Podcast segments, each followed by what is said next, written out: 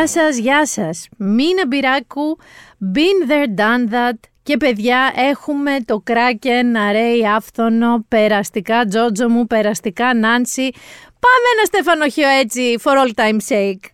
Έχουμε πρόβλημα. Ο κορονοϊός επεκτείνεται, θα πεθάνουμε όλοι. Εντάξει, δεν θα πεθάνουμε πια από αυτό, αλλά αυτό μπορεί να συμβεί με κάτι άλλο. Θα μας τα πει η Άλκης Σαν ηφαίστειο που ξυπνάς από όνειρο βαθύ κι ό,τι φτιάχνει τα βουνά λέει να γεννηθεί σαν ηφαίστειο που ξυπνά εφτά γενιές βυστό λάβα μου, λάβα μου, αίμα μου ζεστό Τι χαμός παιδιά γίνεται με τα ηφαίστεια. Θανάση έχεις πάρει είδηση τι γίνεται. Εξεράγει ένα ηφαίστειο που δεν θα τολμήσω να το προφέρω στην Ισλανδία. Άνοιξε η γη, άνοιξε ένα χωριό, θα εξαφανιστεί μια πόλη. Εξεράγει η Έτνα. Πριν ένα μήνα εξεράγει ένα ηφαίστειο στην Ιαπωνία και δημιουργήθηκε ένα καινούριο νησί, που δεν είχαν πριν βεβαίως. Ενώ μέσα στη χρονιά έχει εκραγεί ηφαίστειο στη Χαβάη, στο Περού και στη Γουατεμάλα. Εάν τη γλιτώσουμε εμείς από τη Σαντορίνη, έχω να σας πω ότι έρχεται χειμωνάκι το Σαββατοκύριακο. Και μάλλον θα μείνει. Όταν λέμε χειμωνάκι δεν θα φανταστείτε 5 βαθμούς. Μιλάμε για 15, μιλάμε για 17. Μιλάμε τέλος πάντων όχι για 25. Και παιδιά μαζί με το χειμωνάκι έρχεται και το δικό μου πονάκι και το δικό μου πανικάκι με τις ντουλάπες, με τα καλοκαιρινά και τα χειμερινά. Όσα χρόνια ακούτε αυτό το podcast και είναι μπόλικα τελικά, τόσα χρόνια σας ζαλίζω με αυτή τη δραστηριότητα. Κάθε φορά σας τάζω λεφτά, πάρα πολλά λεφτά, αν θέλετε να έρθετε να τα κάνετε αντί για εμένα. Και το εννοώ. Ακόμα δεν έχει προσφερθεί ουσιαστικά κανείς. Μου στέλνετε μηνύματα χαχαχά και εγώ τα ίδια κάνω. Προτάσεις κανείς. Και είμαι σίγουρη ότι πολλοί από εμάς θα κάνουμε το ίδιο πράγμα αυτό το Σαββατοκύριακο. Θέλω να σας πω ότι αυτό που λέει η Μαρή Κόντο, να κρατάμε αγκαλίτσα στα ρούχα μας και να ρωτάμε does it spark joy; και μετά ή να τα κρατάμε ή να τα πετάμε, εμένα τίποτα δεν μου κάνει spark joy, όλα μου κάνουν spark rage, απελπισία, άρη πότε θα μετακομίσουμε φωνές και γενικότερα ένα δράμα σε σημείο να εύχομαι να καούν ή τέλος πάντων να εκραγεί Σαντορίνη.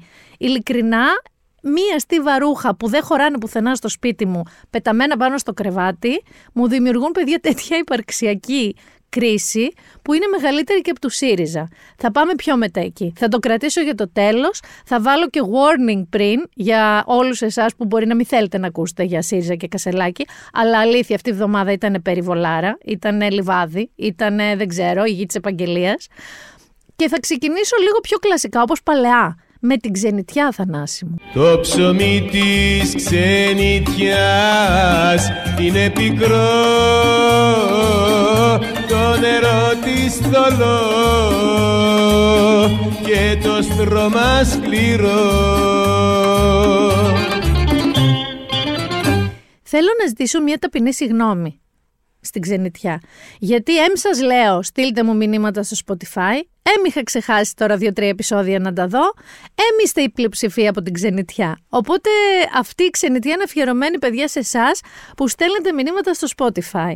Θα ξεκινήσω με τη μόνη μη ξενιτιά, που είναι η φίλη Γιώτα, που με ακούει εδώ και πολύ καιρό από Ηράκλειο και μάλιστα το προηγούμενο επεισόδιο το άκουγε με μουσικό χαλί τη θάλασσα. Γιατί είναι ακόμα καλοκαίρι τι να κάνουμε. Γιώτα μου, ήταν καλοκαίρι. Δεν ξέρω αν θα συνεχίσει να είναι αυτό το Σαββατοκύριακο και αν θα με ακούσεις με τα ποδαράκια μες στην νερό, αλλά σίγουρα να ακούσεις. Έχω πολλά φιλιά στη φίλη Δόμνα, η οποία λέει ότι ξεκίνησε να ακούει πέρυσι το podcast από όταν μετακόμισε Κοπενχάγη. Τι ωραία εκεί. Τι ωραία. Ακούγομαι τώρα, ξέρεις, αθιά, αλλά τι ποιότητα ζωής έχετε εκεί στην Κοπενχάγη. Ακούει, λέει, κάθε εβδομάδα κάνοντας τις καθημερινές δουλειές με το ποδήλατο και οι αποστάσεις πάντα μικραίνουν. Ευχαριστώ. Θανάση, εσύ δεν μου λέγεις τώρα ότι πηγαίνω ερχόσουνα με ποδήλατα στην Ιταία. Είναι σαν την Κοπενχάγη Ιταία. Όχι. Παιδιά, μακάρι να γίνουμε κάποια στιγμή εδώ στην Αθήνα μια σοβαρή πόλη για ποδήλατα. Που δεν είναι ρε παιδί μου ποδήλατο, μία νερατζιά, ένας παρκαρισμένος πάνω στο πεζοδρόμιο, μία διάβαση για όσους έχουν προβλήματα με την όρασή τους, ε, ένα σκύλος και ούτω καθεξής. Να είναι ένας κανονικός ποδηλατόδρομος που μπορούμε να προχωράμε. Συνεχίζω. Hello από Παρίσι. Είναι η Μαρίζα. Σε ανακάλυψα χάρη στο φώτι. Δεν ξέρω ποιος είναι ο φώτης. Να μου θυμίσεις, Μαρίζα. Και πολύ χάρηκα. Ακούω όλα τα επεισόδια στο δρόμο για το γραφείο. Είμαι κι εγώ 48 χρονών και έχουμε πολλές κοινές αναφορές. Συνέχισε την υπέροχη δουλειά. Μαρίζα μου, πολλά φιλιά. Ελπίζω να μην έχεις τίποτα κοριούς εκεί πέρα στο σπίτι, πιάσει κι εσύ. Είδα τώρα διάφορους Έλληνες που έχουν πάει Παρίσι. Το νου σας. Σας ξέρω μερικούς. Κοιτάξτε να φέρετε πίσω τίποτα γιατί κυκλοφορούμε και στα ίδια σημεία. Συνεχίζω. Καλημέρα και φιλιά από το συνεφιασμένο Connecticut. Είναι Κυριακή πρωί και σας ακούω περπατώντας στο σκύλο μου. Η καλύτερη του. Αρέσω και στο σκύλο. Όποτε σας ακούω με τα ακουστικά, η βόλτα είναι πάντα μεγαλύτερη. Α, γι' αυτό. Γιατί πας εσύ τη βόλτα, χαίρεται ο σκύλος. Λοιπόν, Connecticut δεν έχω έρθει, αλλά νομίζω ότι το φθινόπωρο πρέπει να είναι πανέμορφο από ταινίες που έχω δει και φωτογραφίες, γιατί έχετε όλα αυτά τα φοβερά δέντρα που γίνονται κατακόκκινα και κατακίτρινα. Φίλοι, με έχει διορθώσει η Μάρθα. Apple TV δεν είναι κάθε Παρασκευή απαραίτητα τα νέα επεισόδια. Είχα πει για επεισόδια. Έχει δίκιο. Μερικά είναι Τετάρτη, μερικά είναι Τρίτη. Συνεχίζω. Έχω φίλη η οποία καίγεται στο Top Boy, έγινα influenced και κοιμάμαι λίγο. Πώς μου είχε ξεφύγει αυτό τόσα χρόνια στο νησί; Τι να σου πω, Αφροδίτη μου, και εγώ την ίδια απορία είχα με τον εαυτό μου, αλλά βλέπεις. Τι μου θύμισες γλυκιά μου μήνα. Έχω πάει αρκετές φορές τα παιδικά μου χρόνια στα άγραφα, λέγεται το προηγούμενο επεισόδιο. Όντως υπέροχο. Εγώ αυτή τη βδομάδα ήμουν στο Καρπενήσι, επίσης φανταστικό. Πολλά φιλιά από Βερολίνο. Ήσουν Καρπενήσι Βερολίνο. Το έχεις κάνει πέρα εδώ, θα παγκράτη κολλιάτσου. Λοιπόν, αυτή ήταν η ξενιτιά μας, παιδιά, για σήμερα. Υπόσχομαι θα κοιτάω συνέχεια τα μηνύματα, όχι μόνο Instagram και στο Spotify. Σήμερα θα ξεκινήσω θα λίγο ορθόδοξα. Θα σου πω τι εννοώ. Συνήθως ξεκινάω από την επικαιρότητα, παγκόσμια, πολιτική κτλ. Αλλά επειδή έτυχε να δω δύο πράγματα και θέλω πολύ να τα συζητήσουμε, θα ξεκινήσω στις παρυφές του entertainment. Οι προτάσεις μας θα γίνουν κανονικά στο τέλος. Απλά θέλω να συζητήσουμε δύο πράγματα που είναι ας πούμε entertainment, αλλά με πολλές έτσι παραμέτρους.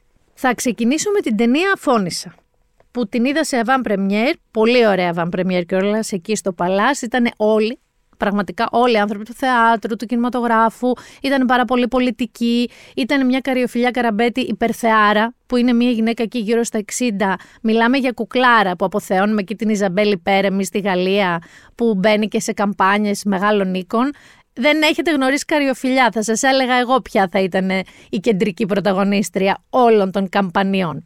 Λοιπόν, Θέλω να σας πω ότι η ταινία είναι εξαιρετική και να ομολογήσω ότι πήγα με πολύ καχυποψία και με πολύ χαμηλές προσδοκίες. Παρά το ότι οι συντελεστές που ξέραμε όλοι ήταν εξαιρετικοί. Δηλαδή λέμε καριοφιλιά. Αυτό από μόνο του θα έπρεπε να είναι εγγύηση. Θα σας πω όμως γιατί το φοβόμουν. Γιατί φώνησα μαζί με τη μεγάλη χήμερα και νομίζω σας το έχω ξαναπεί, είναι από τα πιο αγαπημένα μου ελληνικά λογοτεχνικά κείμενα. Και κάπως δεν θέλω να μου τα πειράζουν. Φοβάμαι όταν μου τα πειράξουν ότι το αποτέλεσμα θα είναι πολύ πολύ κατώτερο. Ε, Εύα Νάθενα και Κατερίνα Μπέι Καλά κάνατε και την πειράξατε τη φώνησα και η Καριοφιλιά Καραμπέτη ήταν σαν η Φραγκογιανού να περίμενε έτσι υπομονητικά στις σελιδούλες της μέχρι να έρθεις εσύ να την υποδηθείς. Ήτανε τόσο καλό. Να ξεκινήσουμε λίγο με τη σκηνοθεσία. Καταρχάς, ενώ το αρχικό έργο «Η Φώνησα» του Παπαδιαμάντη είναι στη Σκιάθο, από εκεί ήταν ο Παπαδιαμάντης, το έργο το συγκεκριμένο γυρίστηκε στη Μάνη σε πολύ μεγάλο βαθμό. Όσοι ξέρετε από Μάνη θα αναγνωρίσετε μπόλικη βάθια. Η φωτογραφία τώρα, η αισθητική ήταν εκπληκτική, δεν περίμενα τίποτα λιγότερο από την Ευανάθεν, έχει τεράστιο ταλέντο σε αυτό. Τα εσωτερικά παιδιά των σπιτιών, έτσι πολύ δωρικά, αν έχετε ξαναλέω πάει βάθια, τα θυμάστε με τους πέτρινους τείχους, που έχουν αυτά τα παλιά λιτά έπιπλα, που είχαν όλα αυτά τα αρτιζανάλ αντικείμενα τύπου σκάφες, κόπανους για τα ρούχα, ήταν εκπληκτικό. Και ξέρεις τι σκεφτόμουν, Αθανάση, όταν τα βλέπω αυτά; Είναι η εποχή που πάμε και χρυσοπληρώνουμε. Μιλάμε τώρα για 500 ευρώ, 1000 ευρώ, 300 ευρώ σε κάτι έτσι eco resorts, eco ξενοδοχεία οικολογικά, για να ζήσουμε έτσι σε δωμάτια με φυσικά υλικά, που είναι ακριβώς σαν και αυτά που ήταν τότε στη Φραγκογενού. Απλά τώρα παιδιά χρυσοπληρώνονται. Να πω εδώ ότι και τα κοστούμια, τα ρούχα δηλαδή, τα παπούτσια, οι κάλτσες, το μακιγιάζ, τα μαλλιά ήταν υποδειγματικά τέλεια τέλεια, δεν μπορούσες να βρεις ψεγάδι. Η διάρκεια να σας πω επίσης ότι ήταν ανακουφιστικά σωστή. Είναι μία ώρα και 36 λεπτά. Ούτε 5 ώρες, ούτε 4 ώρες, ούτε τίποτα. Ούτε ξεχύλωσε, ούτε συμπιέστηκε το έργο. Και πάμε στο διατάφτα. Φοβόμουν κυρίως ότι η ταινία μπορεί να ήταν υπερδραματική, πολύ ρε παιδί μου, dramatic, ή από την άλλη να έχουν πάει σε μία βερσιόν πάρα πολύ μινιμαλιστική. Ούτε αυτός ο φόβος μου έπιασε. Ήταν ολόσωστη στο ρυθμό της, στο timing, στο pacing που λέμε. Η Φραγκογιανού, παιδιά, ήταν η Καριοφιλιά Καραμπέτη και η Καριοφιλιά Καραμπέτη ήταν η Φραγκογιανού.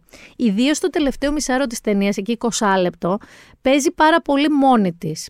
Παίζει σχεδόν τελείως μόνη της, με ελάχιστες προσθήκες άλλων ηθοποιών. Ειλικρινά, το πώς περπατάει, το πώς αναπνέει, είναι η Φραγκογιανού. Και θέλω λίγο να σταθούμε στην ηρωίδα. Στην αρχή της ταινίας έχει ένα πολύ ωραίο απόσπασμα από ένα βιβλίο που είχε γράψει ο Ελίτης που ήταν μία μελέτη πάνω στο έργο του Παπαδιαμάντη με τίτλο «Η μαγεία του Παπαδιαμάντη». Έγραφε λοιπόν στην αρχή της ταινίας. «Μια μέρα το παρελθόν θα μας ευνηδιάσει με τη δύναμη της επικαιρότητάς του. Δεν θα έχει αλλάξει εκείνο, αλλά το μυαλό μας». Είναι ακριβώς αυτό το πράγμα η Φώνησα και η Φραγκογιανού. Η γριά δηλαδή που έπνιγε τα κορίτσια. Ένα βιβλίο μία ηρωίδα που ήταν πάρα πολύ τρομακτικά όταν τα πρωτοδιαβάσαμε, παιδιά, γύρω στα 10 οι περισσότεροι, νομίζω, εκεί 10, 12. Λίγο πιο μετά, αν το ξαναδιαβάσατε, εγώ έτυχε να το διαβάσω εκεί γύρω στα 20-25, με προβλημάτισε. Και τώρα πια που είδα και την ταινία, αλλά το έχω ξαναδιαβάσει και πρόσφατα, ε, είδα στο πρόσωπο της Φραγκογενούς μία πάρα πολύ βασανισμένη, διαλυμένη, τραυματισμένη γυναίκα που όλοι τη χρησιμοποίησαν και τελικά όλοι την κατηγόρησαν σε μια εποχή, παιδιά, που οι γυναίκες δεν ήταν απλά πολίτες δεύτερης κατηγορίας. Ήταν σχεδόν μη ανθρώπινα όντα, έτσι τους φερόντουσαν. Για παράδειγμα, τώρα, σε αυτή τη βερσιόν που ξαναείδα τη φώνησα, συνειδητοποίησα αυτό που λέγανε οι παλιοί ότι έχω δύο παιδιά και ένα κορίτσι και δεν θέλαν τα κορίτσια, δεν ήταν μόνο για το λόγο τα κορίτσια θεωρούνταν κατώτερα όντα, που θεωρούνταν, ήταν και το θέμα της πρίκας. Ότι ένας πατέρας που είχε πέντε κόρες έπρεπε να βρει πέντε πρίκες ή αλλιώς να τις λουστεί στο σπίτι, να μην έχει τι να τις κάνει. Αν δεν έχετε διαβάσει τη φώνησα, θα επιμείνω πάρα πολύ να τη διαβάσετε. Και αν το έχετε διαβάσει, θα επιμείνω ακόμα πιο πολύ να το ξαναδιαβάσετε. Κατά τη γνώμη μου, αυτό ορίζει εν μέρη κάτι κλασικό. Όταν δηλαδή είναι ένα βιβλίο που μπορούμε διαβάζοντάς το σε διαφορετικές δεκαετίες με διαφορετικά δεδομένα της εποχής να δούμε κάτι άλλο. Ο Γέρος και η Θάλασσα είναι ένα τέτοιο, το Moby Dick είναι ένα τέτοιο, το Άνθρωποι και Ποντίκια είναι ένα τέτοιο. Γι' αυτό είναι κλασικά αυτά τα βιβλία. Και η Φώνησα είναι ακριβώς το ίδιο. Εδώ θέλω να σας πω κάτι. Ενώ η Ευανάθενα το είπε και στην πρεμιέρα και το έχει πει σε πολλές συνεντεύξεις, ότι προσπάθησε με αυτή τη διασκευή που έκανε στη Φώνησα να μην μισήσουμε τους άντρες, Θανάση. Η αλήθεια είναι ότι αν το δεις, θα έχεις σφιγμένο το σαγόνι σου όλη τη μια μισή ώρα. Δεν θα στεναχωρεθείς. Δηλαδή, εγώ δεν έπαθα ρε παιδί μου θλίψη, έπαθα τρομερά νεύρα. Τρομερά νεύρα όταν βγήκα. Δηλαδή, είδα κιόλας έναν ηθοποιό άντρα της ταινίας, ο οποίος έκανε ένα πολύ φρικτό τύπο έξω από την πρεμιέρα και ήθελα να πάω να τον πιάσω από τους γιακάδες, σαν αυτά που κάνω στην Αμερική, να του πω ρεαλίτη, να πω κάτι τέτοιο. Και εγώ κιόλας που έτυχε να δω και ψυχοκόρες, που επίσης σας το έχω συστήσει επανειλημμένα, που είναι και αυτές αληθινές ιστορίες γυναικών από την εποχή που τα σπίτια είχαν ψυχοκόρες και είναι τραγικές.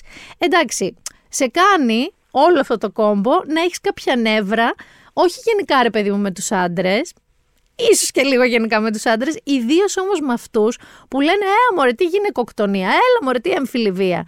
Δείτε τη φώνησα, αγόρια, δείτε και ψυχοκόρες και ελάτε να το ξανασυζητήσουμε. Γιατί η Φραγκογιανού δεν ήταν απλά μια φώνησα.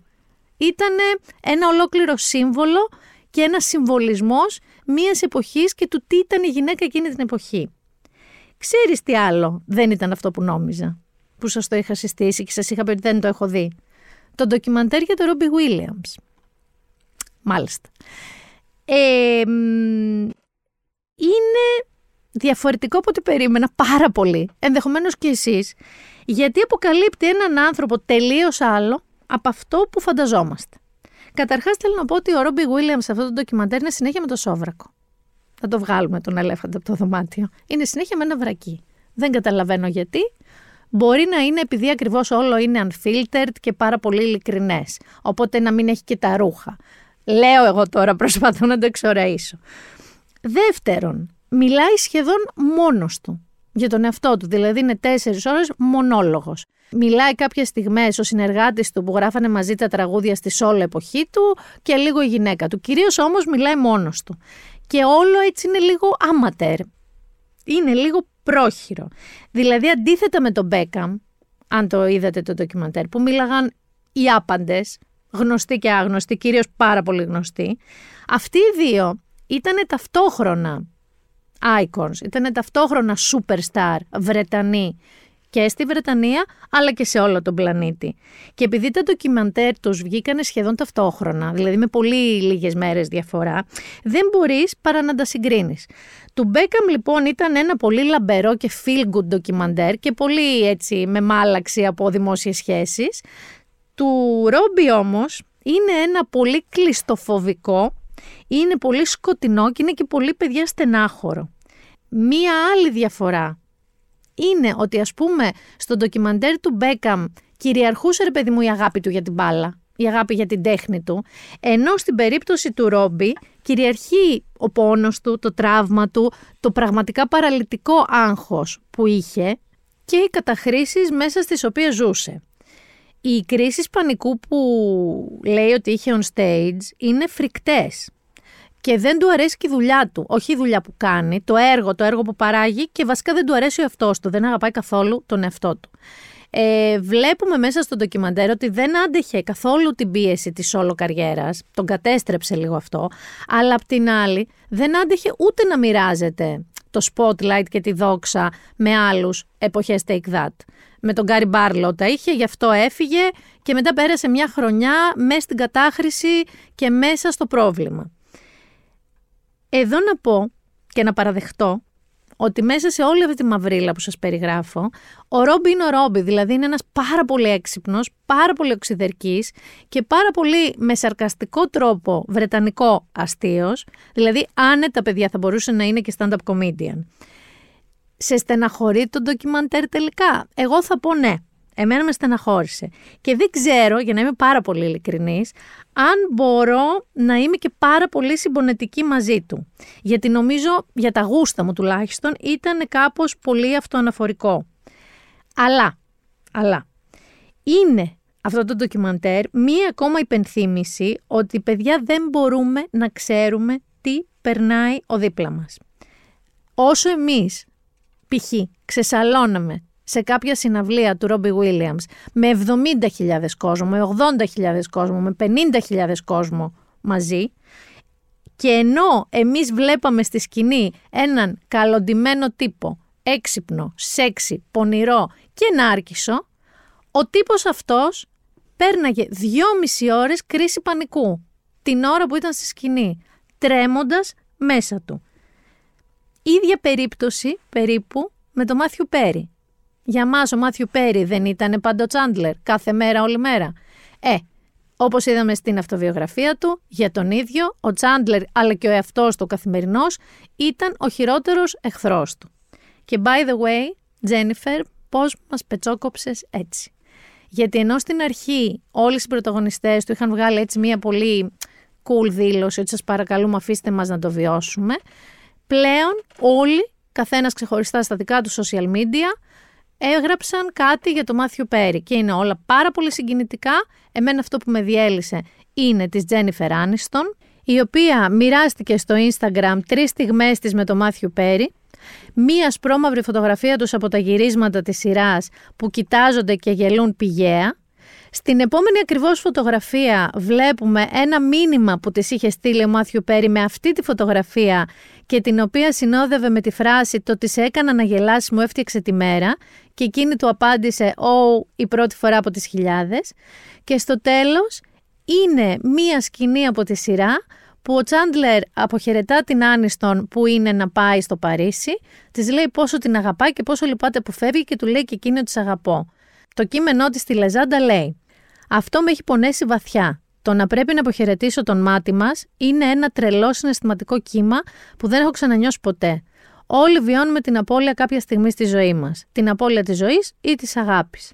Το να μπορείς πραγματικά να αισθανθείς τη θλίψη σου επιτρέπει να νιώσεις τις στιγμές χαράς και ευγνωμοσύνης του να έχεις αγαπήσει κάποιον τόσο βαθιά. Και τον αγαπούσαμε βαθιά. Ήταν κομμάτι του DNA μας. Ήμασταν πάντα οι έξι μας, ήταν η οικογένεια που επιλέξαμε και αυτό άλλαξε για πάντα το ποιοι ήμασταν και ποια θα ήταν η πορεία μας. Ο Μάτι ήξερε ότι λάτρευε να κάνει τον κόσμο να γελάει. Και όπως είπε και ο ίδιος, αν δεν άκουγε το γέλιο, πίστευε ότι θα πεθάνει. Η ζωή του πραγματικά εξαρτιόταν από αυτό. Και αν πέτυχε, λέει, μας έκανε όλους να γελάμε, να γελάμε πολύ. Τις τελευταίες δύο εβδομάδες βλέπω τα μηνύματά μας.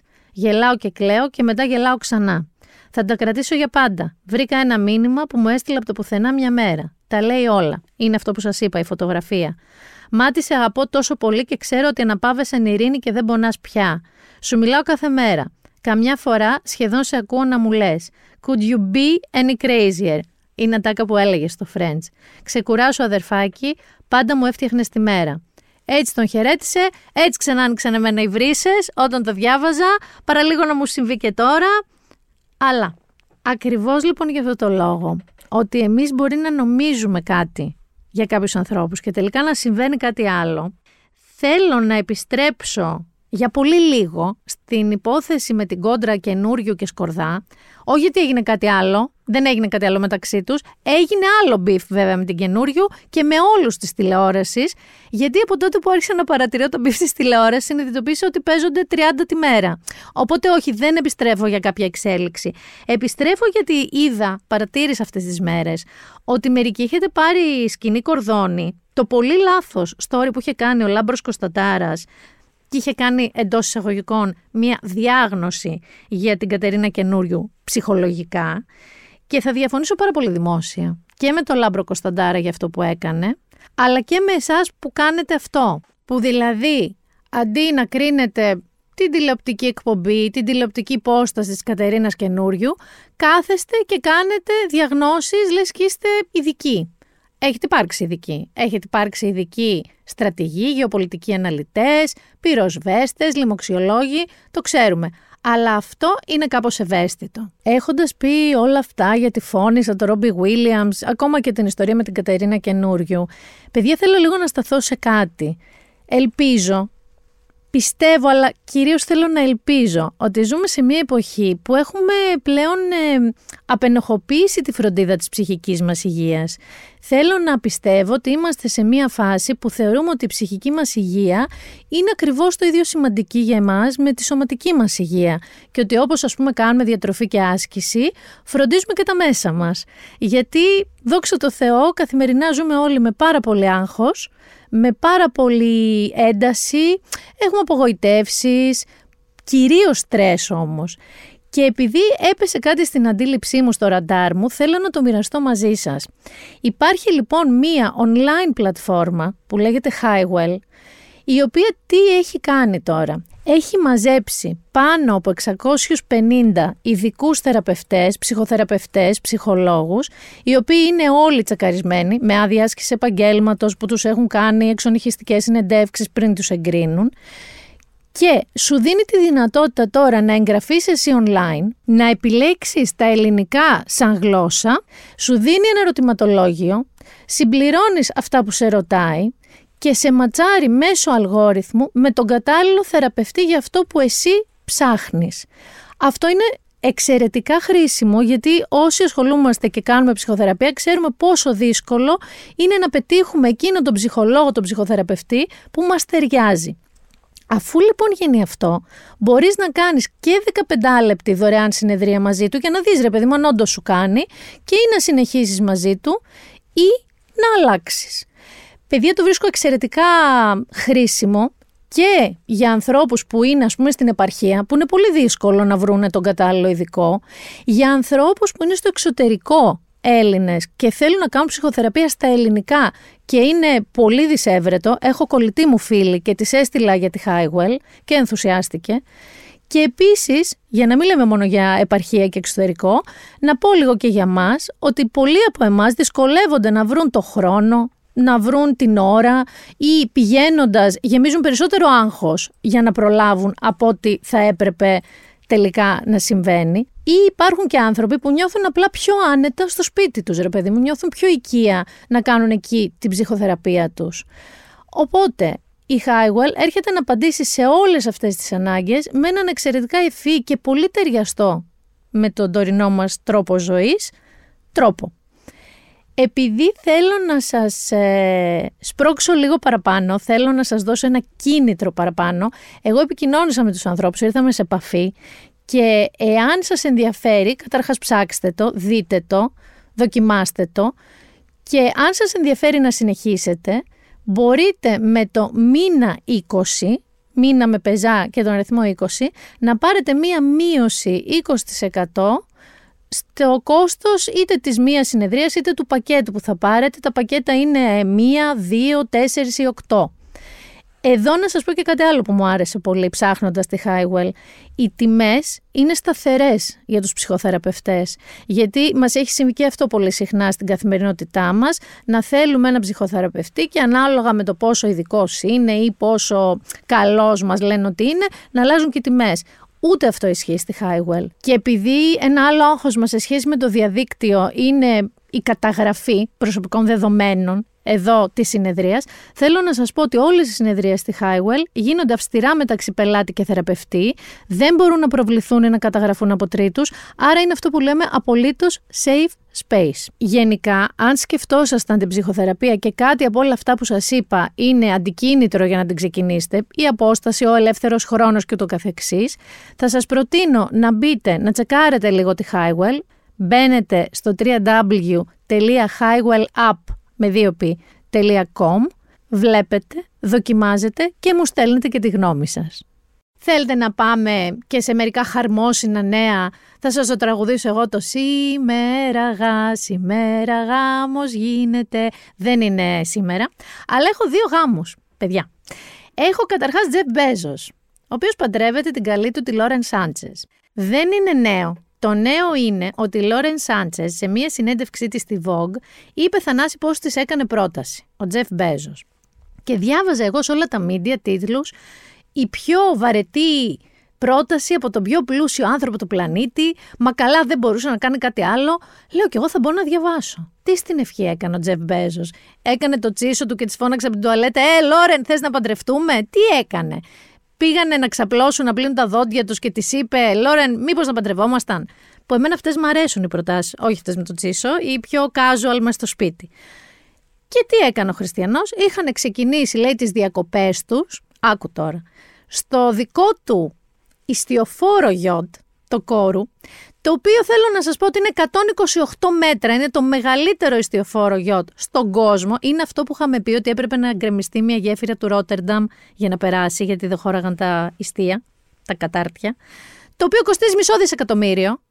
Σε αυτό λοιπόν το γιότ, όταν πήγαν να ξαπλώσουν, βρήκε η άλλη κάτω από το μαξιλάρι της ένα δαχτυλίδι που εικάζω ότι κόστιζε ανάλογα με αυτό το γιότ. Δεν της πήραν δαχτυλίδι, φαντάζομαι που έκανε 1000 ευρώ. Φαντάζομαι τα είχε τα λεφτάκια του. Και λέω εγώ τώρα, δεν είναι άδικο. Είναι αυτό βαρετή πρόταση. Δηλαδή, τι θέλανε, να πάει σαν τον Ντόμ Κρούζ που είχε πάει στην κορυφή του Μπούρτ Καλίφα και να πέσει μαλεξίπτωτο και να φωνάζει Λόρεν Μάριμι; Τι θέλανε, να κλείσει αυτό το σφίερ στο Las Vegas, το έχεις δει; Τη σφαίρα που έχουν κάνει και κάνουν συναυλίες. Συγκλονιστικό. Και να πληρώσει να μπει μέσα μόνο η Λόρεν και να παίζουν όλες οι οθόνες Λόρεν Μάριμι. Τώρα μεταξύ μας, Τζεφ, θα μπορούσες να τα κάνεις αυτά. Όχι να πέσεις από την κορφή του Μπουρτς Καλίφα, αλλά αν κάποιος έχει τα λεφτά να κλείσει το σφίερ για μια πρόταση γάμου, είσαι εσύ. Όλα εγώ θα στα λέω. Τέλος πάντων, πάντως δεν τη λες και αδιάφορη αυτή την πρόταση γάμου. Μην τρελαθούμε. Ο δεύτερος γάμος είναι ελληνικότατος και είναι ανάμεσα στον Πέτρο Κόκαλη και τη Δήμητρα Ματσούκα, οι οποίοι μετράνε πάρα πολλά χρόνια σχέσεις, πολύ διακριτικής και δεν είναι ότι οι άνθρωποι το ανακοίνωσαν παιδιά μόνοι τους. Προφανώς το τσίμπησαν από τις μικρές αγγελίες που πρέπει να βάλεις για να παντρευτείς σε αυτή τη χώρα.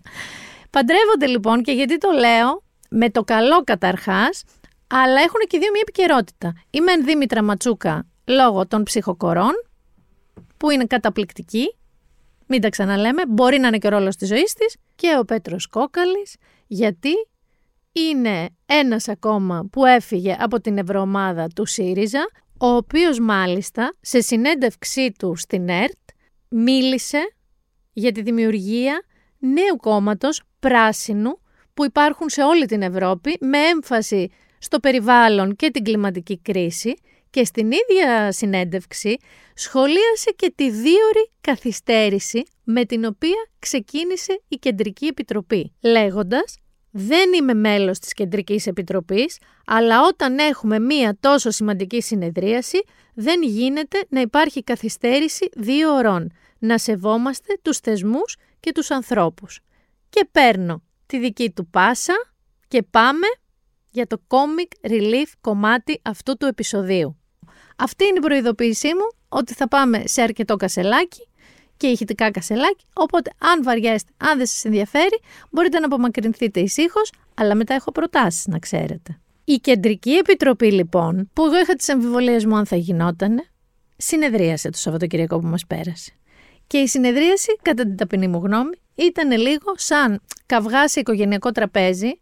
Έχεις τύχει σε μεγάλο οικογενειακό τραπέζι που έχουν πιει τσίπουρα, μπύρες, κρασιά και κάποιος λέει κάτι και κάποιος λέει κάτι άλλο και γίνεται μαλλιοκούβαρα. Αυτό ήταν η κεντρική επιτροπή του ΣΥΡΙΖΑ.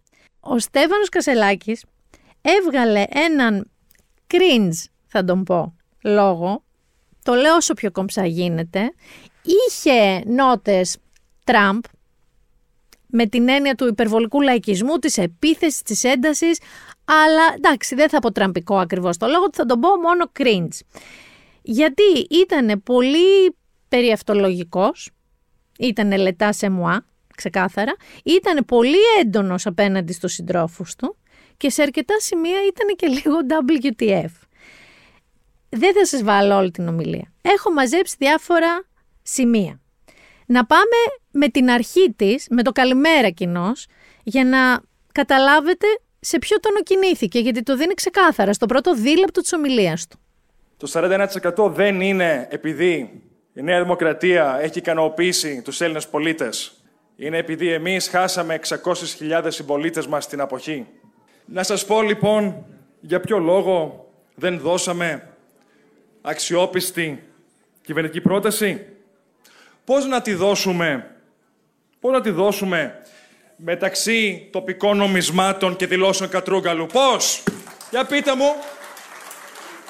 Θα μου πείτε η πολυφωνία είναι στην κουλτούρα της αριστεράς. Πάντα η εύκολη απάντηση. Συντρόφισσες και σύντροφοι, άλλο η κουλτούρα της δημοκρατίας και άλλο η κουλτούρα της αυτοκτονίας.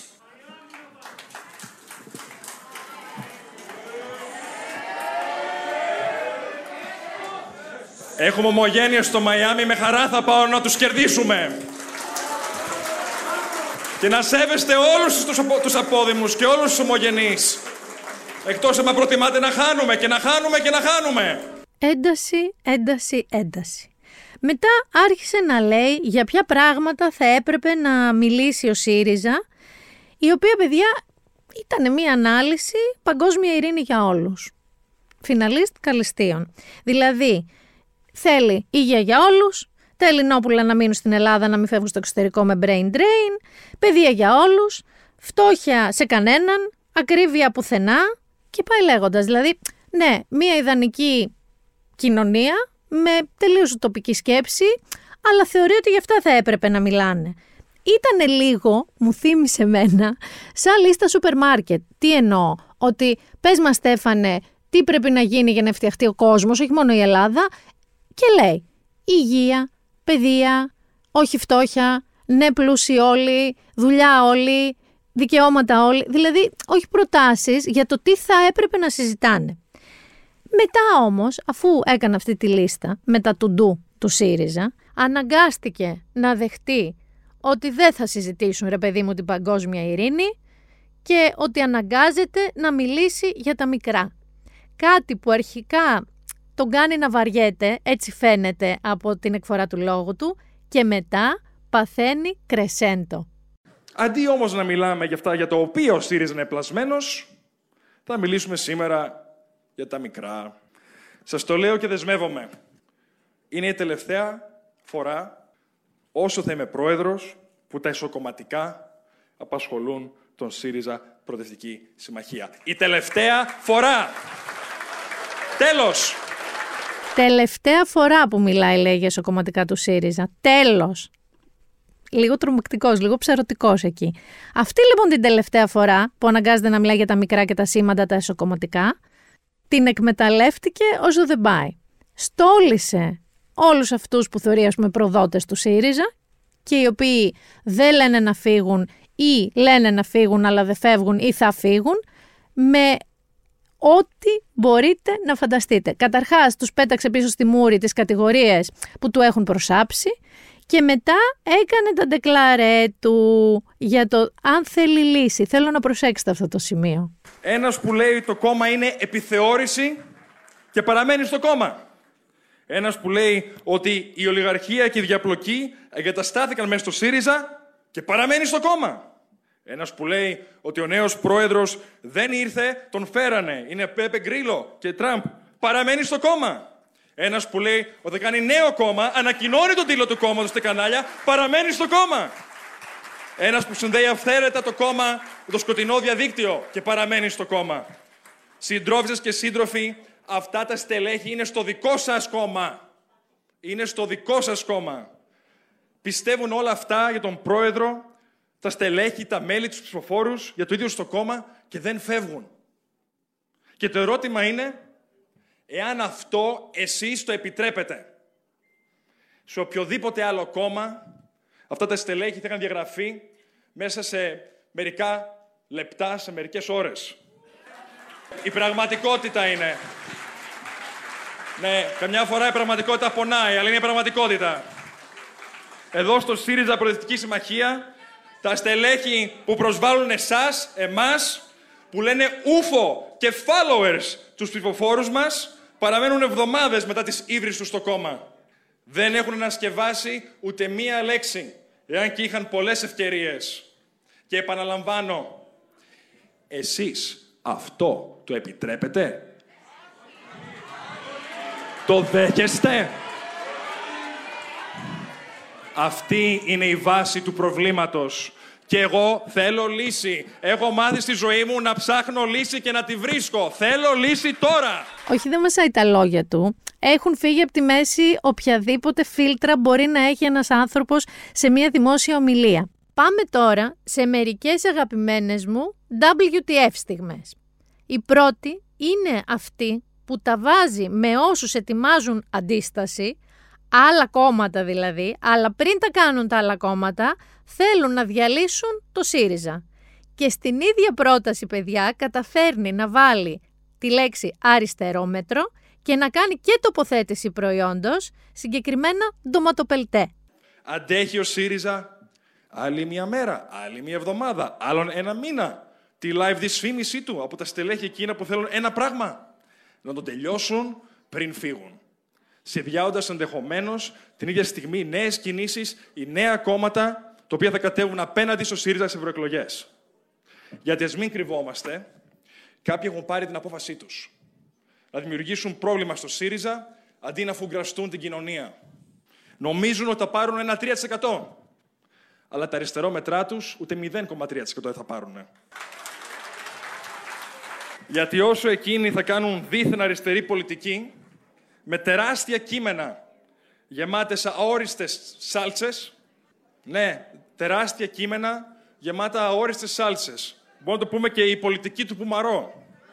Η δική μας αριστερά θα επαναφέρει το κράτος δικαίου και τα εργασιακά δικαιώματα, θα λύσει το θέμα της στέγης, θα επενδύσει στο κλίμα, θα, θα πάει απέναντι στη φτώχεια και θα φέρει δικαιώματα για όλες, για όλους, για όλα. Άλλη αγαπημένη μου στιγμή είναι αυτή που εγώ κωδικά ονομάζω σύντροφος Γκόγκογλου. Είναι ένα σημείο που κάτι ακριβώς πριν λέγει τον Αλέξη Τσίπρα και ότι πώς διάφοροι εντός εισαγωγικών συνεργάτες του τον έκαναν να φαίνεται μικρός, του πριόνιζαν την οντότητα, την υπόσταση και πάνε να πει για το πώς ένας ηγέτης θα προχωρούσε. Και εκεί προφανώς ο σύντροφος Γκόγκογλου, που δυστυχώς δεν βλέπουμε ποτέ, ούτε ακριβώς ακούμε, τα κάνει λίγο μούτι. Πόσες φορές ένας ηγέτης Ένας Σύντροφε Κόκοκλου, σύντροφε Κόκοκλου, σε παρακαλώ πάρα πολύ. Ακούστε, ακούστε καλά. Ακούστε καλά. Σύντροφε Κόκοκλου, τίμησε την ιστορία σου και εσύ, σε παρακαλώ πάρα πολύ. Δεν είναι τρόπος αυτός που συμπεριφέρεσαι. Ο καθένας θα αναμετρηθεί από εδώ και πέρα με το έργο του στο κοινό μας σκοπό. Δεν υπάρχουν εξαιρέσεις. Κατανοητό; Αυτό ισχύει για όλους και όλες. Δεν ακούστηκε πολύ σαν ντεκλαρέ αυτό από έναν πολύ αυστηρό CEO. Ότι εδώ όλοι θα κρίνονται από τη δουλειά τους και ξεχάστε ότι ξέρατε για σχεσούλες. Τώρα μεταξύ μας, μεταξύ μας, συμφωνώ και με το ότι αυτά που λέγανε αυτά τα στελέχη που λέγε πριν δεν μένεις σε αυτό το κόμμα βρίζοντας το έτσι, αλλά δεν θα με ενοχλούσε όντως στα κόμματα να προχωράνε αυτοί που συμμετέχουν τέλος πάντων στο όραμα ενός κόμματος και όχι αυτοί που έχουν σχέσεις με τα παλιά στελέχη.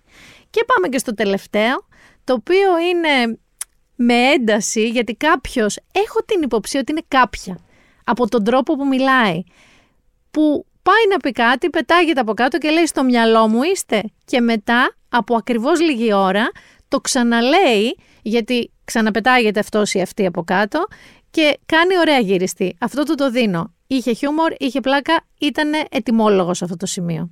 Λένε στα κανάλια για προεδρικούς, νεοπροεδρικούς, 6 συν 6 και άλλους. Σας το λέω ξεκάθαρα, μια και καλή. Δεν υπάρχει δικός μου στενός κύκλος. Δεν φτιάχνεις στενό κύκλο. Σας το λέω. Ξέρετε εσείς τον κύκλο μου; Ε, εντάξει, α, προφανώς εσείς στο μυαλό μου μέσα είστε. Προφανώς εσείς στο μυαλό μου. Ελάτε, κάνετε τηλεπάθεια κιόλας. Και μια λέξη για το τοξικό κομμάτι του διαδικτύου, το οποίο καταδικάζω απερίφραστα. Πάλι στο μυαλό μου είστε; Με, τε- με τόσο μυαλό στο μυαλό μου θα έπρεπε να ήσασταν 50% σε εκλογές εσείς.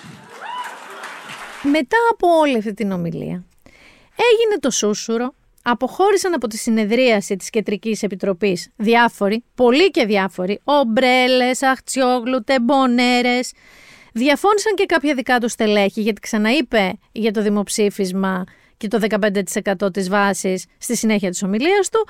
Διαφώνησαν και δικά τους στελέχη, λοιπόν, όπως η κυρία Γεροβασίλη και ο Νίκος Παπάς. Και μετά εγώ έχασα την μπάλα, Θανάση. Γιατί δεν καταλάβαινα πώς φεύγει ποιος, αν φεύγει και τι γίνεται. Το σίγουρο είναι ότι ο κύριος Τσακαλώτος και η κυρία Πέρκα διαγράφησαν από τον ίδιο, επειδή είναι βουλευτές μπορεί να το κάνει μόνος του, αυτό έμαθα. Δεν χρειάζεται το πειθαρχικό που πρέπει να διαγράψει τους υπόλοιπους. Αλλά δεν παραδίδουν τις έδρες τους. Ούτε ο κύριος Κούλογλου παραδίδει την έδρα του, κρατήστε το αυτό. Εν τω μεταξύ φύγανε και ο κύριος Κουρλέτης και ο κύριος Τζουμάκας. Πιο μετά έχουν παρατηθεί ο κύριος Τόσκας, ο κύριος Μπαλτάς και ο κύριος Δραγασάκης.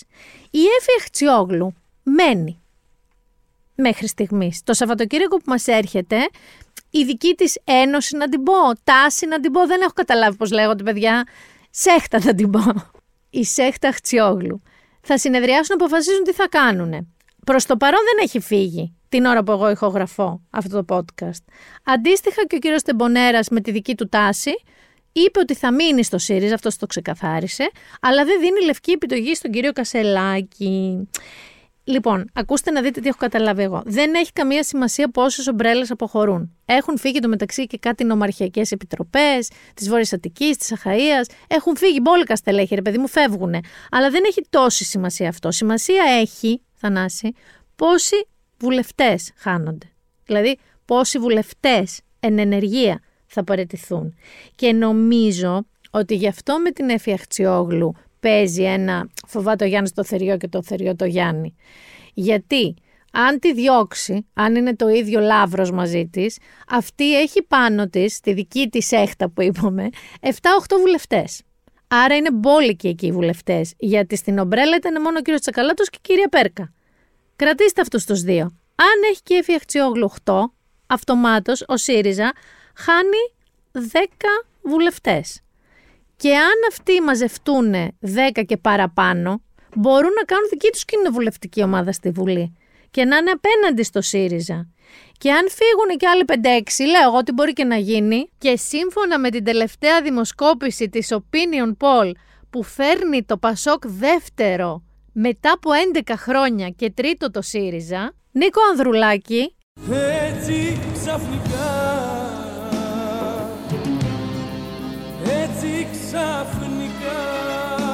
έτσι ξαφνικά, ακριβώς όπως το τραγούδισε ο Αντώνης Ρέμος, θα είσαι αξιωματική αντιπολίτευση. Δεν θέλω να τρομάξεις. Κάνε αυτό που κάνεις. Κάτσε κάτω, μην κινείσαι, μην κάνεις φασαρία. Οι άλλοι αυτοκαταστρέφονται. Τώρα, με το χέρι στην καρδιά, δεν ξέρω, παιδιά, τι θα γίνει. Έχω μπερδευτεί κι εγώ ίδια. Ή που θα του βγει του Στέφανου Κασελάκη όλο αυτό που κάνει, ή που θα είναι η συντομότερη προεδρία κόμματος του στυλ και thanks bye. Αυτό. Ήρθον, είδον, κέρδισα, έφυγα. Αντίο. Το μόνο σίγουρο είναι, και γι' αυτό είμαι πολύ σίγουρη, ότι η ρεπόρτερ Κασελάκη, όχι η ρεπόρτερ ΣΥΡΙΖΑ, η ρεπόρτερ Κασελάκη, υδρώνουν τη φανέλα. Και δεν το λέω μεταφορικά, το λέω απολύτως κυριολεκτικά. Μετά το γνωστό ρεπόρτερ του Γιώργου Λιάγκα, παιδιά που θα το σπάσει το ρεκόρ της Τσουμελέγκα, θυμάστε, στο Βάδιν που είχε πάρει στην Ολυμπιάδα μετάλλιο, θα το σπάσει το ρεκόρ της. Μετά λοιπόν από αυτό το ρεπόρτερ που τον έχει ακολουθήσει παντού, μέχρι και μέσα στο μετρό, έχουμε το ρεπόρτερ του Νίκου Ευαγγελάτου που του έκανε την πρώτη συνέντευξη μετά τη συνεδρίαση της Κεντρικής Επιτροπής. Αλλά αυτό δεν ήταν συνέντευξη, παιδιά. Ήταν ο ευτύχης Μπλέτσας, χωρίς τα μπισκότα του και με πάρα πολλά ισοτονικά ποτά. Ή με πάρα πολύ καφέινη. Με κάτι τέλος πάντων που τον εξητάριζε. Όταν λέμε τον ξεποδάριασε, εννοούμε τον ξεποδάριασε. Πρέπει να ξεκίνησαν από θυσίο και να φτάσανε σύνταγμα. Με κάμερα ο άλλος, ο οποίος πήγαινε ανάποδα, γιατί περπάταγε μπροστά τους για να τους τραβάει, με το ρεπόρτερ να προσπαθεί να αποφύγει αυτά που λέγαμε για τους ποδηλατόδρομους, δέντρα, πεζούς, περαστικούς, αυτοκίνητα, ταξί, και το Στέφανο Κασελάκη να τρέχει, γιατί τρέχει. Δεν πάει σαν το Σταύρο Θεοδωράκη.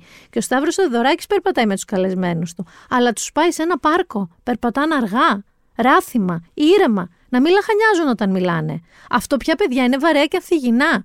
Δηλαδή πρέπει να σκεφτείς πριν στείλεις ένα ρεπόρτερ να καλύψει κασελάκι να του κάνεις συνέντευξη, να κάνει τεστ κοπόσεως και σίγουρα να τσεκάρεις ότι γυμνάζεται. Δεν τη βγάζει καθαρή αλλιώς.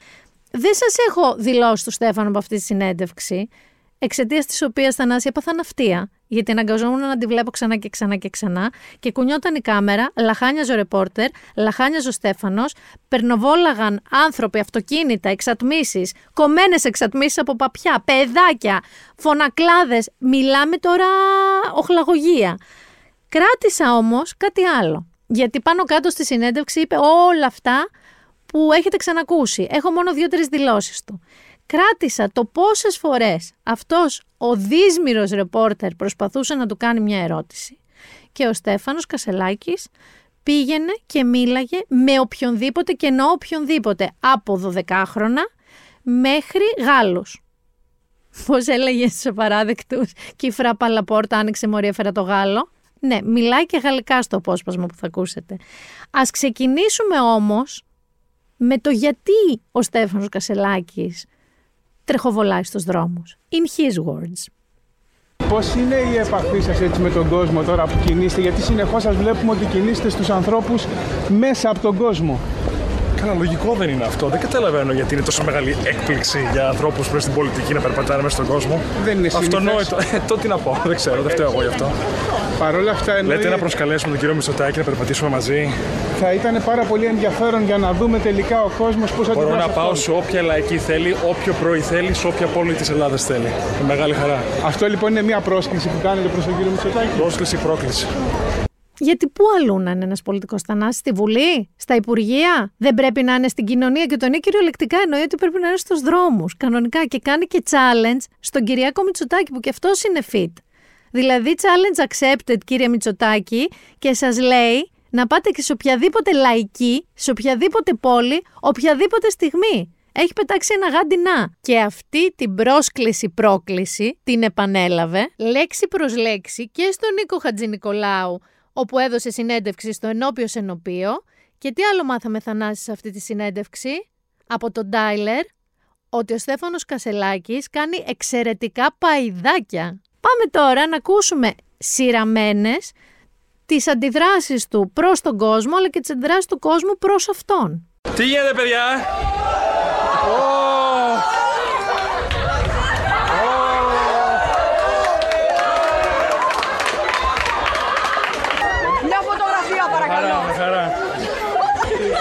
Από ποιο σχολείο είστε, ε? Από το Τι τάξη είμαστε, ε? Άλλη μια χρονιά καλά είστε, μετά αρχίζουν τα δύσκολα. Γεια σας. Where are you from? Turkey. Turkey, where about? Istanbul. Istanbul. Istanbul. Welcome, welcome to Greece. Thank you. Thank you. Είστε, bonjour, ça va? Bienvenue. Μα εννοείται. Χαρά μας και τιμή μας να σας βλέπουμε. Γιατί ρε εσύ άνθρωπε; Γιατί εσύ άνθρωπο. Έτσι απλά επειδή ξέρω ότι θέλει να τα λες σωστά, απλά και όμορφα ελληνικά. Είμαστε με, με εσάς, ε. ΣΥΡΙΖΑ, ΣΥΡΙΖΑ. καλά. Και εγώ είμαι με εσάς. Αυτό είναι το βασικό. Το βλέπεις για ποιο λόγο είναι όλοι εναντίον μου; Για ποιο λόγο; Εντάξει, όταν είσαι. Γιατί αν κάνεις κάτι για τη χώρα σου, θα χάσει την υπόλοιπη. Δείτε τι λέει ο λαός. Να είσαι καλά. Με το στημένο να δάμε. Γεια σας. Πώς είστε; Γεια. Τι γίνεται; Καλά είστε; Γεια σου. Στέφανος. Όλα καλά; Τι γίνεται; Καλά είσαι. Πώς πάμε καλά; Γεια. Έλα εδώ. Τι γίνεται; Πρόεδρε, χαίρετε. Πώς κάνεις, ε; Φίλιππος, από Φιλιππίνες. Ήμουν από τις Φιλιππίνες, ε, η καταγωγή σου πού είναι εκεί; Μανίλα, Τζεραλ Σάντος, πού είσαι; Ε, Η μάνα μου είναι από βορρά, Ναι. Λούνα Λαονιών και ο πατέρας μου είναι από κάτω, Ζαμπουάγκα. Γεννηθέντος εδώ πέρα, οι γονείς μου είχαν έρθει το 86-85, επί εποχές Πασόκ. Φίλιππε, thank you. Χάρηκα. It was a pleasure my acquaintance with you. Yes, likewise. Θέλω να θυμηθείτε ότι όλα αυτά τα bienvenue, agrès, welcome to Greece, τι έγινε μεγάλε, πώς πάει ακρίβεια, φόριε, όλα αυτά γίνονται ενώ ο ρεπόρτερ είναι από δίπλα και ξεροσταλιάζει με το μικρόφωνο και ή του έχει κάνει μόλις μια ερώτηση και ο Στέφανος τον παρατάει σύξυλο για να πάει να πει σε εκείνη την κυρία από την Τουρκία ε, welcome to Greece ή τον παρατάει σύξυλο για να πάει να κάνει ε, με την πρώτη γυμνασίου. Κάποια στιγμή λοιπόν ο ρεπόρτερ εύλογα τον ρωτάει ότι ο κόσμος σας αντιμετωπίζει σαν rockstar. Πώς νιώθετε γι' αυτό; Πώς νιώθει γι' αυτό ο Στέφανος; Μου είναι αδιάφορο. Μου είναι τελείως αδιάφορο. Πολιτικά Αυτό προσέξτε όμως πίσω. κάτι σημαίνει. Ε, πολιτικά σημαίνει ότι ο κόσμος βασίζει τις ελπίδες του πάνω μου. Ακριβώς. Έτσι, και αυτό μου δείχνει ότι πρέπει να στρωθώ στη δουλειά και να μπορέσω να προτείνω λύσεις για να κερδίσουμε εκλογές και να κυβερνήσουμε. Αυτό μου λέει. Δεν μου λέει τίποτα παραπάνω. Και ενώ φτάνουν πια προς τη Βουλή, γιατί σας λέω έχουν διανύσει τη μισή Αθήνα, κάνει και μία δήλωση. Μπορεί να έχει ζαλιστεί τώρα ο άνθρωπος με όλους αυτούς που μίλησε, δεν ξέρω, μια τρέλα, μια στιγμία παράνοια. Και πάει και παίρνει το βασικό αφήγημα και του Αλέξη Τσίπρα και κάτι το οποίο ο ίδιος είχε επενέσει τις πρώτες φορές που μίλησε και το κάνει τελατίνη. Και παίρνει λοιπόν το μαξιλάρι των 37 δις που είχε αφήσει ο Ευκλήδης Τσακαλώτος και πολύ καμάρωνα στο ΣΥΡΙΖΑ γι' αυτό το μαξιλάρι και το κάνει κομφετή λέγοντας ότι ήταν το πιο μνημονιακό μέτρο που πήρε ποτέ ο ΣΥΡΙΖΑ. Πάμε να τον ακούσουμε. Πιο μνημονιακή απόφαση δεν έχει γίνει ε, από την κυβέρνηση του ΣΥΡΙΖΑ από αυτό το μαξιλάρι του κ. Τσικαλώτου. Σε τι οδήγησε αυτό; Ε, οδήγησε σε μια συνάντηση με τον Αλέξη Τσίπρα, στο γραφείο του Αλέξη Τσίπρα, που φαντάζομαι ο Αλέξης Τσίπρας δεν πρέπει να ήταν πολύ χαρούμενος για όλο αυτό, αλλά τέλος πάντων αυτό που υπόθηκε ότι υπόθηκε μέσα στο γραφείο ήταν για την ενότητα του κόμματος, ήταν λίγο ανήσυχος ο πρώην πρόεδρος του ΣΥΡΙΖΑ, τον καθησύχασε ο νυν πρόεδρος του ΣΥΡΙΖΑ και όλα καλά, όλοι αγαπημένοι. Είμαι σίγουρη ότι ο κύριος Κασελάκης θα συνεχίσει τις εξορμήσεις του στον δρόμο. Γιατί, παιδιά, εγώ δεν τον βλέπω αυτόν τον άνθρωπο να μπορεί να κάτσει σε ένα γραφείο. Δεν υπάρχουν ρεστανάς μερικοί άνθρωποι που δεν μπορούν να κάτσουν σε γραφείο. Δεν μπορούν. Ο Άρης, ας πούμε, είναι ένας τέτοιος άνθρωπος. Αν τον βάλεις ακίνητο σε ένα γραφείο, θα πάθει τα νεύρα του. Νομίζω ότι και ο Στέφανος Κασελάκης είναι σε αυτήν την κατηγορία και προτιμά να τρεχοβολάει στους δρόμους, να μιλάει με ανθρώπους και με ανθρώπους, λοιπόν, θα μιλάει όχι μόνο στους δρόμους, Θανάση θα μιλάει και στο ραδιόφωνο. Γιατί; Αμέσως μετά την Κεντρική Επιτροπή βγήκε στον ε, ραδιοφωνικό σταθμό στο Κόκκινο την ώρα που μίλαγε ο Νίκος Παπάς. Τύπου έλα, βγαίνει ο πρόεδρος, τον βγάζουμε, διέκοψε τη συνέντευξη για να πει ένα ότι ξεκινάει μια νέα μέρα στο ΣΥΡΙΖΑ, μια μέρα ενότητας κτλ. κτλ, κτλ και να πει ότι θα έχει μια εβδομαδιαία εκπομπή στο ραδιόφωνο, στο Κόκκινο, που θα λέγεται η ώρα του Προέδρου και θα νάσει κρατήσου. Θα μιλάει με ακροατές. Θα πηγαίνει δηλαδή ο Στέφανος Κασελάκης στο στούντιο, θα υπάρχει ένας τηλεφωνητής στο τηλεφωνικό κέντρο και θα βγάζει στον αέρα ακροατές. Πραγματικά προσπαθώ να το κάνω εικόνα, προσπαθώ να το κάνω ήχο βασικά. Του τύπου, έλα πρόεδρε Γιάννης από Καλυθέα, μη μασάς από τους προδότες, φάτου στα λαρίγκια. Ή, ξέρω εγώ, πρόεδρε Μαρία από Πετράλωνα. Διαφωνώ με τις διαγραφές, αλλά είστε γλυκούλης. Ή Στέφανε Νίκος από Μπραχάμι, πότε θα κατεβάσει την τιμή της φέτας. Είμαι περίεργη για το αν η αντιμετώπιση του θα είναι σαν το Λεβέντι. Κλείστε το, είναι πασορτζής ο κύριος, είναι ελεηνός, λυπούμεθα για λογαριασμό του. Ή αν θα έχει αντιμετώπιση αγαπημένου Τάκη Τσουκαλά, αν τον εκνευρίσουν ας πούμε, αν πάρει κάποιος και πει είμαι ο Μίτσος από πέραμα κάτω τα χέρια από την Έφη, αν θα αντιδράσει κάπως έτσι. Ναι, άκουσε. Άντε γεια! Το ρε στον πατέρα σου, όχι σε μένα. Ειλικρινά, οι ελπίδες μου για μία εξαιρετική ραδιοφωνική σεζόν είναι στις πλάτες, όχι του Στέφανου Κασελάκη, του μέσου Έλληνα. Αυτού του μέσου Έλληνα, παιδιά, του πολυμήχανου, του πανούργου, που έριξε μία τεχνολογική αυτοκρατορία, όπως είναι η ΜΕΤΑ, με ένα copy-paste. Το πήρες σε είδηση αυτό, Θανάση μου. Ωραία. Το Facebook και το Instagram που ανήκουν στη ΜΕΤΑ, του Μάρκ του Ζούκερμπεργκ, ξαφνικά σου εμφανίζει μία επιλογή. Ή να κάνεις subscription και να πληρώνεις, για να μην βλέπεις διαφημίσεις, είναι βάση του ευρωπαϊκού κανονισμού αυτό, ή να μην κάνεις subscription και να δεχτείς ότι τα στοιχεία που μόνος σου έχεις ανεβάσει θα χρησιμοποιούνται για να σου σερβίρουν διαφημίσεις. Τα είχαν υπολογίσει όλα. Όλα, όλα, όλα, όλα αυτά τα μυαλά που έχουν μαζευτεί εκεί στη Silicon Valley, μέσα στη Meta, οι οποίοι μπορεί να έχουν IQ μεγαλύτερο από τον Einstein, τα σκέφτηκαν όλα εκτός από το μέσο Έλληνα, ο οποίος όλη αυτή την εβδομάδα, το peak ήταν βέβαια το περασμένο Σαββατοκύριακο, εκεί μαζί με την Κεντρική Επιτροπή, πάθανε σχεδόν τενοντίτιδα από το copy-paste που κάνανε στα στάτους στο Facebook, μπλοκάροντας τον κολοσσό που λέγεται Μέτα. Είστε στα καλά σας. Αλήθεια τώρα. Παιδιά, δεν το έκανε η μάνα μου. Που αν το έκανε η γυναίκα, θα το δικαιολογούσα. Θα έλεγα μπερδεύτηκε.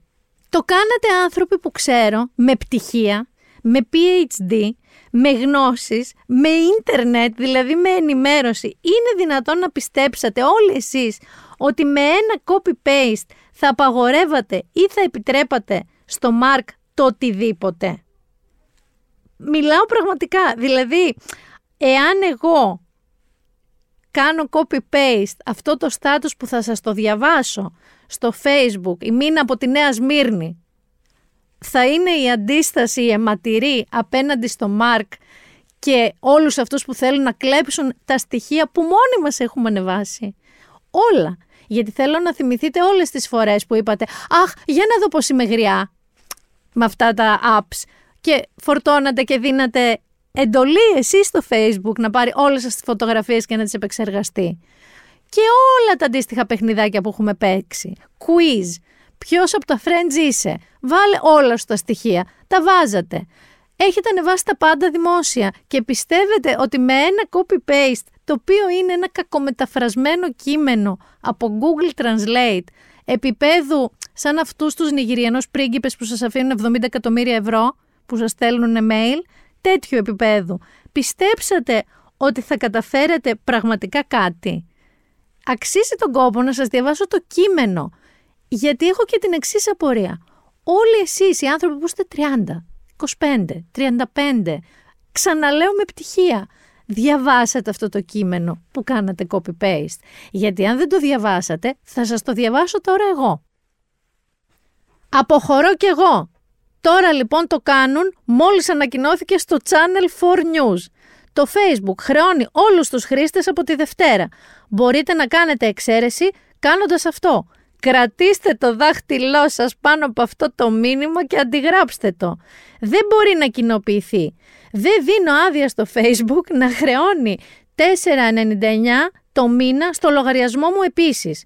Όλες οι φωτογραφίες μου είναι ιδιοκτησία μου και όχι του Facebook, ενώ βρίσκονται στο Facebook. Εξαίρεση, ειδικές ευχαριστίες για αυτές τις νομικές συμβουλές, τρεις τελίτσες, και στον Νίκη Freeling που δημοσίευσε αυτές τις πληροφορίες. Ανοίγουν εισαγωγικά, τα είπε ο κύριος Freeling, Ο κύριος Νίκη Φρίλινγκ αυτά. Λόγω του γεγονότος ότι όλοι σιγά σιγά παίρνουν αεροπειρατεία, το παίρνουν αεροπειρατεία είναι they get hijacked, εννοώντας ότι τους χακάρουν τους λογαριασμούς. Λέει όμως, λόγω του γεγονότος ότι όλοι σιγά σιγά παίρνουν αεροπειρατεία, ναι, δεν τους χακάρουν, κλέβουν τους λογαριασμούς μας, ακόμα περισσότερο τώρα. Σε περίπτωση ειδοποίησης, ένας δικηγόρος μας συμβούλεψε να δημοσιεύσουμε αυτό. Η παραβίαση της ιδιωτικής ζωής μπορεί να τιμωρηθεί από τον νόμο. Σημείωση με κεφαλαία. Το Facebook Meta είναι πλέον δημόσιος φορέας. Σαν τον ΕΔΟΑΠ ένα πράγμα. Όλα τα μέλη πρέπει να δημοσιεύσουν ένα σημείωμα σαν αυτό. Αν δεν δημοσιεύσετε μια δήλωση τουλάχιστον μία φορά, θα αυτοαναφλεγείτε. Θα γίνει τεχνικά κατανοητό ότι επιτρέπετε τη χρήση των φωτογραφιών σας, καθώς και τις πληροφορίες που περιέχονται στις ενημερώσεις κατάστασης του προφίλ σας.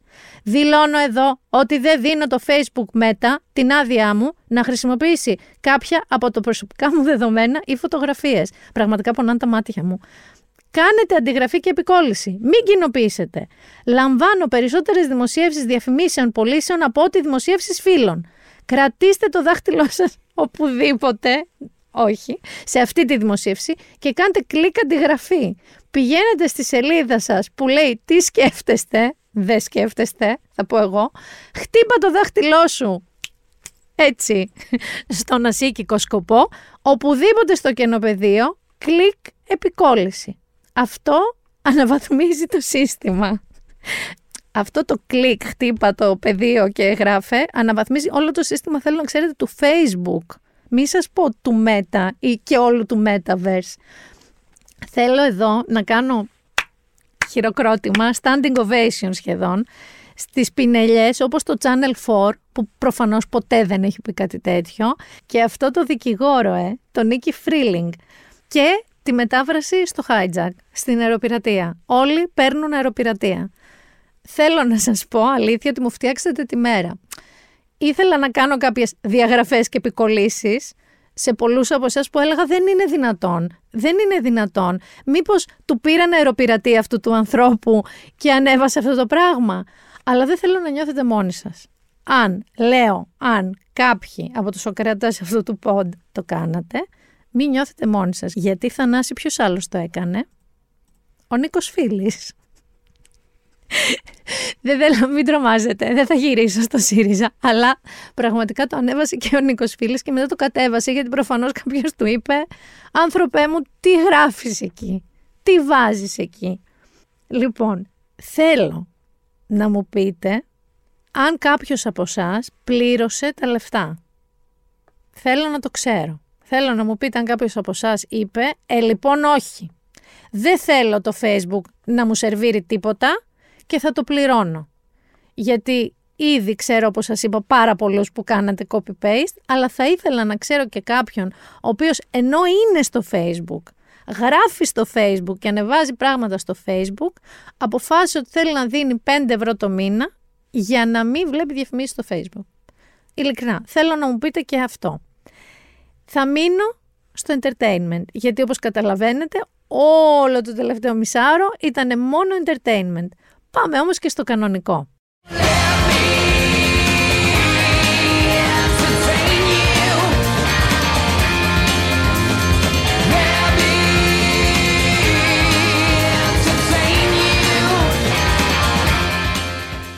Θέλω να ξεκινήσω με μία διόρθωση που μου επεσήμαναν δύο φίλοι, είστε φοβεροί, γιατί στο προηγούμενο επεισόδιο από τη λαχτάρα μου να σας μιλήσω για τα Moomins, αυτά τα φινλανδικά καρτούν, έκανα την Ντόβε Γιάνσον άντρα. Ενώ είναι γυναίκα. Και μάλιστα είχα διαβάσει για αυτήν και είχα ενθουσιαστεί που εκεί στα θέρτης και στα φόρτης ήταν μια γυναίκα σκητσογράφος και έκανε όλη αυτή την επιτυχία. Επομένως είναι η Τόβε Γιάνσον, όχι ο Τόβε Γιάνσον όπως την έκανα εγώ στο προηγούμενο επεισόδιο. Δεύτερον, θα σας μιλήσω για κάτι που είναι στα σκαριά συζητιέται τέλος πάντων και θα ήθελα τόσο πολύ να γίνει πραγματικότητα όσο και η εκπομπή η ώρα του Προέδρου στο κόκκινο. Έχουμε μιλήσει επανειλημμένα για τον Elon Musk εδώ και είχαμε μιλήσει και για την καταπληκτική αυτή βιογραφία του από το Walter Isaacson. Εάν κάποιος έκανε ταινία αυτή τη βιογραφία, ποιος θα θέλατε να την κάνει; Γιατί αν την κάνει αυτός που λένε είναι Θεοδόρο. Είναι ο Ντάρεν Αρονόφσκι μιλάμε για παράνοια. Μιλάμε για Requiem for a Dream. Α, κατάλαβες Θανάση. Μόνο αυτός. Θέλω τόσο πολύ να γίνει η βιογραφία του Elon Musk ταινία από τον Ντάρεν Αρονόφσκι. Δεν θα με πείραζε να τον παίξει Κάθι Bates. Έχεις δει όλα αυτά τα memes. Είναι ολόιδιοι. Είναι ολόιδιοι με την Κάθι Bates. Συγγνώμη, αλλά και άλλες γυναίκες έχουν κάνει άντρικους ρόλους στο σινεμά, όπως ας πούμε η Kate Blanchett και τους έχουμε αποθεώσει. Γιατί να μην κάνει Κάθι Bates τον Elon Musk σε σκηνοθεσία Ντάρεν Αρονόφσκι; Γιατί να μην γίνει; Θέλω τόσο πολύ να γίνει. Σε νέα τώρα του Hollywood, να σας πω ότι έληξε η απεργία των ηθοποιών. Που σημαίνει ότι αρκετές παραγωγές θα ξαναξεκινήσουν.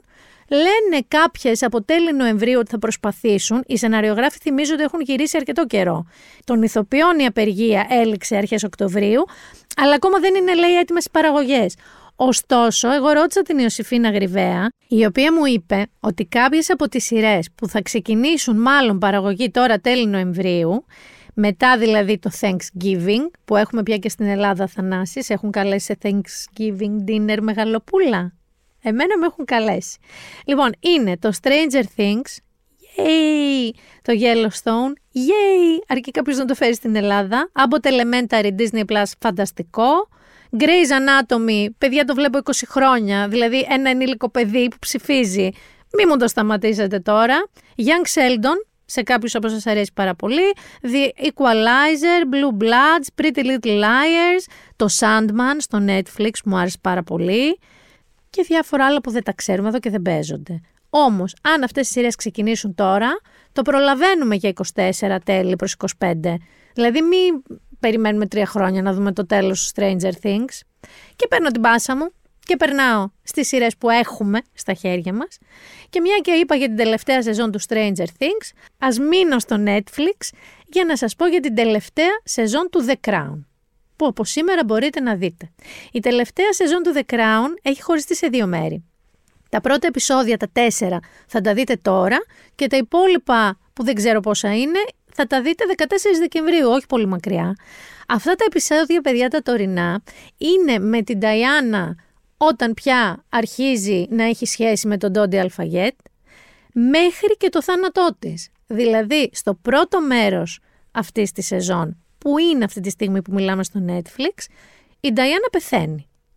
Οπότε, και αυτό το έχω παρακολουθήσει όλες τις προηγούμενες πέντε σεζόν, είναι μια σειρά που αγαπάω, που είναι κινηματογραφικού επίπεδου και φυσικά θα δω και την τελευταία αυτή σεζόν που λένε ότι είχε κάνει πιο έξαλλη από ποτέ και από όλες τις άλλες τη βασιλική οικογένεια.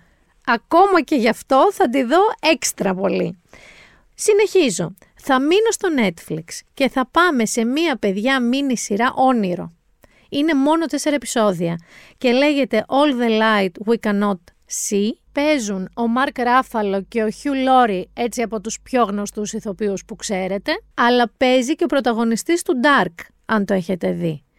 Η υπόθεση είναι και συγκινητική και περιπέτεια. Τι συμβαίνει στο All the Light We Cannot See; Η Μαρή Λόρ είναι ένα τυφλό κορίτσι στο Παρίσι, ζει κοντά στο Μουσείο Φυσικής Ιστορίας που δουλεύει ο μπαμπάς της. Όταν είναι 12 χρονών, teenager δηλαδή, οι Ναζί καταλαμβάνουν το Παρίσι, οπότε μπαμπάς και κόρη το σκάνε σε μία έτσι μικρή κοινότητα προστατευμένη, το Σεν Μαλό. Εκεί ζει ο προθείος, να το πούμε έτσι, της Μαρή Λόρ, που τον υποδίεται ο Χιου Λόρι, σε ένα πολύ ψηλό σπίτι δίπλα στη θάλασσα. Μαζί τους έχουν πάρει αυτό που είναι το πιο πολύτιμο αλλά και το πιο επικίνδυνο κόσμημα, έκθεμα του μουσείου. Πάμε τώρα στη Γερμανία. Σε μία μικρή πόλη που όλη της οικονομία στηρίζεται σε ένα ανθρακοριχείο, ο Βέρνερ Φένινγκ, αυτός είναι ο πρωταγωνιστής του Dark, είναι ένας ορφανός που μεγαλώνει μαζί με την νεότερη αδερφή του και έχει πάθει τρέλα με το ραδιόφωνο. Με έναν ασύρματο κοινός που τους φέρνει νέα και ιστορίες από μέρη που δεν έχουν επισκεφτεί ποτέ. Ο Βέρνερ γίνεται εξπέρ σε αυτό και στο να τα επισκευάζει και στο να τα κατασκευάζει, οπότε αναγκαστικά τον παίρνουν οι Ναζί για να εντοπίζει τους αντιστασιακούς. Δεν θέλει καθόλου να είναι εκεί. Δεν είναι δηλαδή στις τάξεις των Ναζί από επιλογή του. Τον έχουν πάρει αναγκαστικά. Αυτά τώρα όλα που σας είπα, από τη μία ο Βέρνερ και από την άλλη η Μαρή Λόρ και ο μπαμπάς της που τον κάνει ο Μαρκράφαλο, θα έρθουν και θα ενωθούν και θα συνδεθούν σε μια ιστορία που είναι και με suspense, αλλά δεν είναι αυτό ρε παιδί μου το χαρακτηριστικό της. Το χαρακτηριστικό της είναι μια φοβερή γλύκα, μια φοβερή ελπίδα, ένα φοβερό φως. Ακριβώς σαν αυτό που λέει στον τίτλο. Είναι τέσσερα μεστά επεισόδια. Δεν θα χρειαζόταν ούτε μισό πέμπτο. Είναι πώς σας έλεγα και για τη φώνησα, ολόσωστη και τέλειο το timing. Είναι μία σειρά τεσσάρων επεισοδίων που θα απολαύσετε πάρα πολύ και στηρίζεται και σε ένα πολυβραβευμένο βιβλίο. Οπότε, αν θέλετε, ψάξτε και το βιβλίο, είναι με τον ίδιο τίτλο, All the Light We Cannot See. Προχωράω. Πάμε Disney. Είναι μία σειρά που την περίμενα πάρα πάρα πολύ και η οποία λέγεται Murder at the End of the World. Φόνος στο τέλος του κόσμου. Παίζει το Emma Corrin που έκανε την Diana σε προηγούμενες σεζόν και είναι gender neutral, δηλαδή η εντονιμία που θέλει να χρησιμοποιούν για εκείνη είναι they them, άρα δυστυχώς τα ελληνικά είναι πιο άκομψο, το αίμα κορίν, και ο Clive Owen. Και η υπόθεση είναι σχεδόν μεταφυσικά crime. Δεν έχει μεταφυσικά στοιχεία, είναι μεταφυσικά crime όμως. Και έχουν βγει στο Disney δύο επεισόδια, συνολικά είναι 7, καινούρια επεισόδια έχει κάθε τρίτη. Η υπόθεση έχει ως εξής. Ένας εκεντρικός δισεκατομμυριούχος που είναι ο Clive Owen καλεί σε ένα πάρα πολύ απομακρυσμένο retreat, σε μαγική τοποθεσία, 11 ανθρώπους και μία δωδέκατη που είναι η Darby Hart, αυτή είναι το αίμα κορί, που είναι και amateur detective αυτή. Είναι αριστέχνης detective, θέλει να λύνει μυστήρια. Εκεί λοιπόν διαπράττεται ένας φόνος.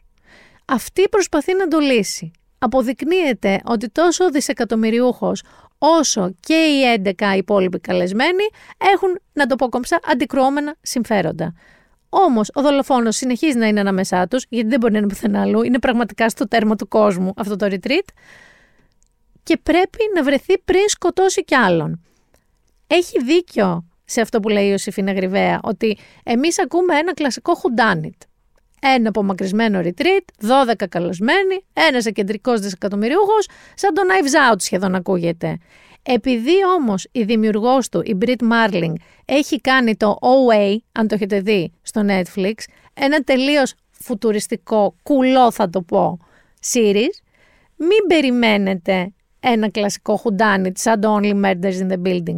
Να περιμένετε πολλά περισσότερα τα δύο επεισόδια που έχουν βγει και έχω δει δεν είναι απλά πάρα πολλά υποσχόμενα, είναι φανταστικά. Και επειδή έκατσα και έψαξα κριτικές από ανθρώπους κριτικούς ενώ που τους έχουν δείξει προφανώς και άλλα επεισόδια, είναι πάρα πάρα πολύ χαρούμενοι με αυτό. Θα σας θυμίσω ότι 22 Νοεμβρίου, την ερχόμενη Τετάρτη, ξεκινάει και το Φάργκο, το οποίο είναι λατρεμένη σειρά. Ξεκινάει το Φάργκο στην Κοσμοτέ, ακριβώς μία μέρα μετά την προβολή του διπλού πρώτου επεισοδίου στην Αμερική.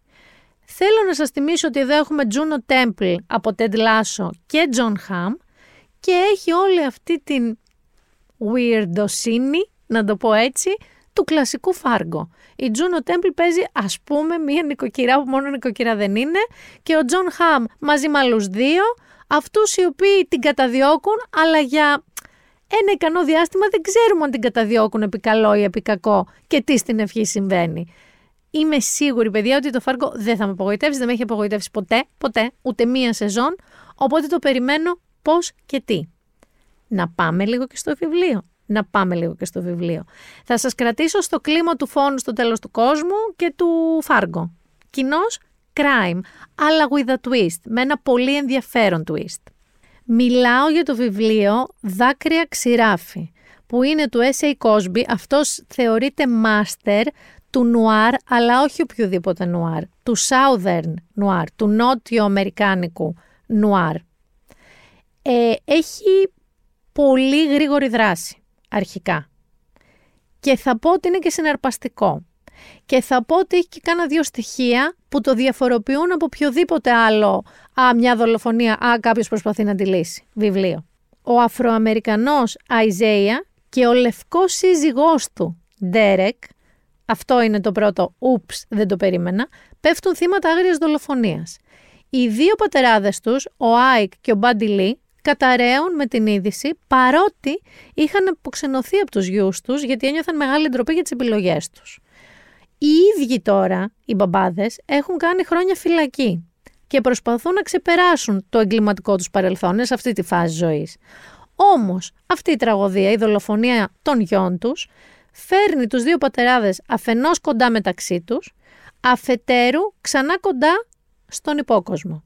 Αυτό που συμβαίνει είναι ότι συναντιούνται και μπροστά στην τραγωδία υπερβαίνουν τις προκαταλήψεις τους, που ήταν και οι λόγοι που είχαν αποξενωθεί από τους γιους τους, και ξαναπέφτουν στα σκοτεινά μονοπάτια από τα οποία προσπαθούσαν να ξεφύγουν για να βρουν τους δολοφόνους και να πάρουν εκδίκηση. Και δεν είναι πολύ typical που λέμε η ιστορία και είναι πάρα πολύ καλογραμμένο βιβλίο. Όχι αυτό που λέμε την πιο εύκολη ανάγνωση του κόσμου. Κάποιον δολοφόνησαν, ας ψάξουμε να βρούμε τι έγινε. Είναι πάρα πολύ καλό βιβλίο. Ξαναλέω, δάκρυα ξηράφη του S.A. Cosby, εκδόσεις Gutenberg.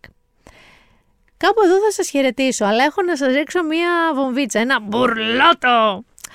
Θανάση το ξέρω ότι έχω κάνει πολλές κοπάνες αυτό το μήνα, αλλά θέλω να με δικαιολογήσετε γιατί η κοπάνα μου την ερχόμενη εβδομάδα είναι δικαιολογημένη και την ξέρετε πριν το καλοκαίρι. Γιατί θυμάστε το δράμα μου με τα ειστήρια της Μαντόνα που τα είχα πάρει για να πάω να τη δω στο Μιλάνο και μετά αυτή είχε αρρωστήσει το καλοκαίρι και σας έλεγα ότι θα τα χάσω. Τελικά και ξεαρρώστησε και το τουρ της ξεκίνησε. Έχω ακούσει διθυράμβους και για το O2 Arena στο Λονδίνο και για το Παρίσι. Τώρα έχει και ένα κείμενο το News 24-7 γι' αυτό.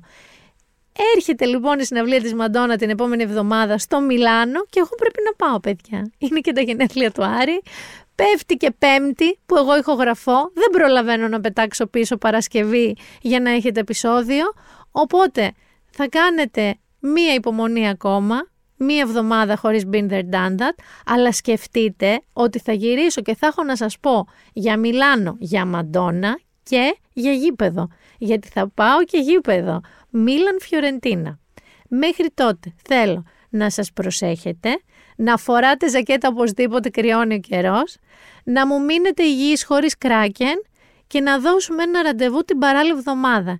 Και υπόσχομαι, χωρίς μεγάλα λόγια γιατί δεν ξέρεις ποτέ τι συμβαίνει, ότι θα το πάμε παιδιά τουλάχιστον μέχρι τα Χριστούγεννα σερή χωρίς να μου βάλετε απουσία. Ήταν η Μίνα Μπυράκου και το Been There Done That. Πολλά φιλιά!